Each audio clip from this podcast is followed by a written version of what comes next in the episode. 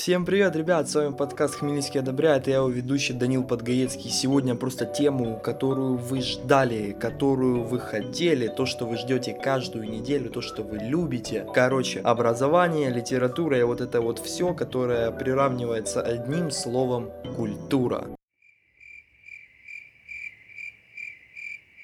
Нет, ребят, я, конечно, все понимаю, что это многим не нравится, мне это самому не нравится, да, кого я обманываю. Но знать это надо. Как всегда напоминаю о том, что вам нужно смотреть различные фото, персоналии и зданий, вот это вот всего. Обязательно просматривайте, потому что в ЗНО очень любят задавать различные такие вопросы. Главное, чтобы у вас была база, о чем вы должны смотреть. Об этом наш сегодняшний выпуск. Поехали!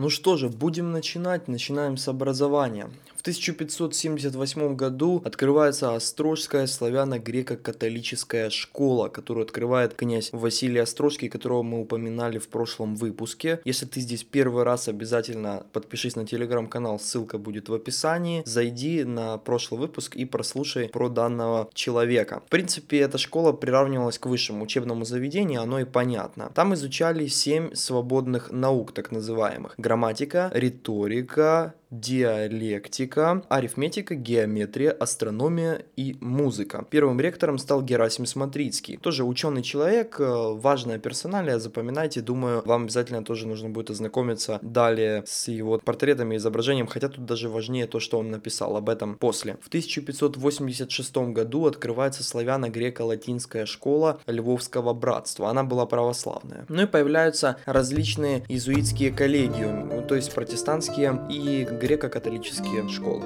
Что касается печатного дела, в 1574 году Иван Федоров печатает первые в Украине книги «Апостол и букварь». В 1581 он же издает Острожскую Библию, которая стала первой полностью печатной Библией церковно-славянским языком. Также издаются такие работы, как «Грамматика славянская», учебник из, э, старо, по старославянскому языку, букварь и лексис. Касательно развития литературы, с 1550 1566 по 1561 пишется Пересопницкое Евангелие, первый переведенный на украинский язык Евангелие, при этом не печатный, а рукописный. Пишется под э, влиянием реформационных движений церкви. На нем до сих пор присягают наши президенты. Также публикуется поэма «Роксолания», которая рассказывает про историю Украины. И Станислав Ореховский Роксолан пишет публицистику под названием «Настановление польскому королю Сигизмунду Августу» тексту. Появляется впервые такое понятие, как полемическая литература, то есть, по сути, литература споров. В этой литературе кто-то с кем-то спорит. В данном случае здесь э, спорят те, кто за Берестецкую унию церковную 1596 года, и те, кто против. К примеру, Петр Скарга пишет про единство Церкви Божией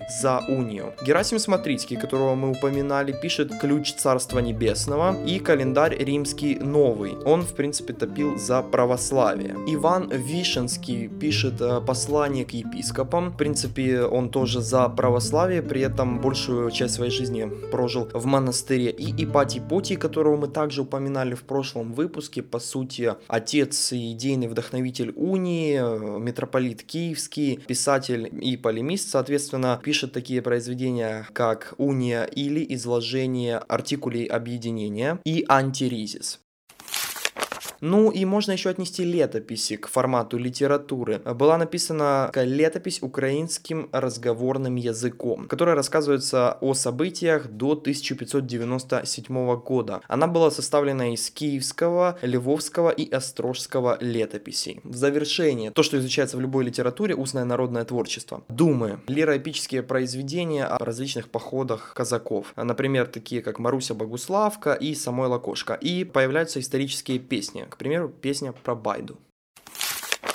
Теперь поговорим о серьезном развитии театра и музыки в то время. Что касается видов театра, появляется школьная драма, она же мистерия. Это спектакль религиозного и бытового содержания в форме диалога без вставок авторского текста. Роли исполняли ученики славяно-греко-латинских школ. Интермедиа – это бытовая сценка юмористического жанра, которую использовали в перерывах в антракте. Антракт – это перерыв для тех, кто не знает. В процессе серьезных религиозных драм. Вертеп – это странствующий кукольный театр, где также ставили спектакли на религиозные и светские темы. При этом любимым позитивным героем стал Запорожец, который защищает простых людей. Что касается развития музыки, возникает так называемое партийное пение. Это подвид церковного многоголосного хорового пения без инструментального сопровождения. Количество голосов, то бишь партий, варьируется от 3 до 12. Появляется кант. Это помпезная песня восхваления духовного или же светского содержания. Обычно использовалась в школьном театре. Развивается также и народная инструментальная музыка, появляются кобзари и бандуристы. Появляется новый термин троистая музыка, скрипка, цимбалы и бубны, то есть эм, синтез соединения мелодии, ритма и темпа. Более того, что было характерно для того времени, то что представители таких специальностей, вот творческих, в частности музыканты, они начали объединяться в цехи, чтобы было комфортнее вместе работать. Они обслуживали различные церемонии, пышные, там и похороны, и военные походы, праздники, ну и все такое. То есть, в общем, по сути, это все зародилось гораздо ранее, да, и более того, очень многие музыканты, в частности те, кто пели, они придумали понятие тамады, тогда это называлось по-своему там музыкант-шут или что-то вроде того.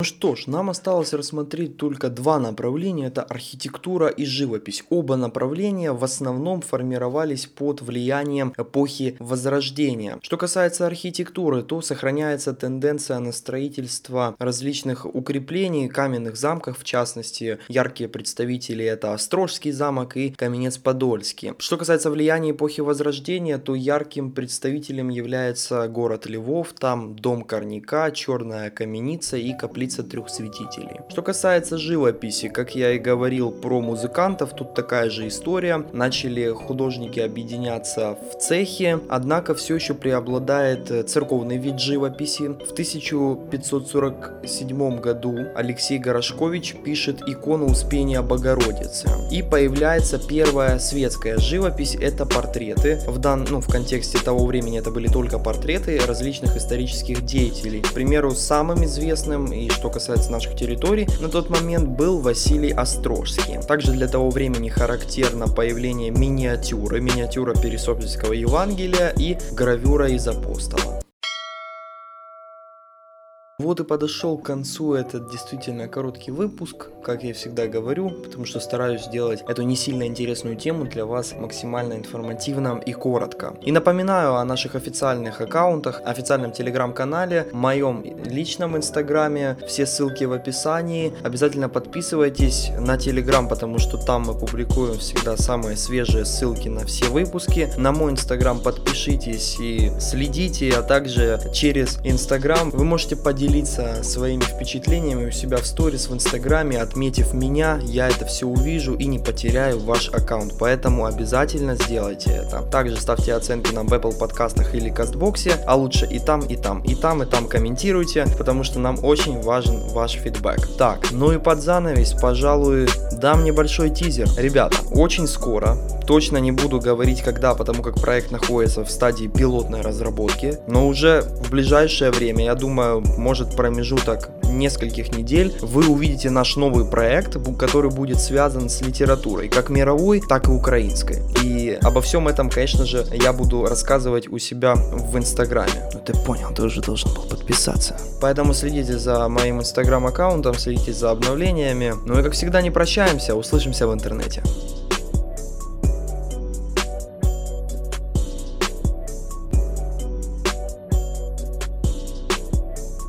Производство Подгаецкий продакшн.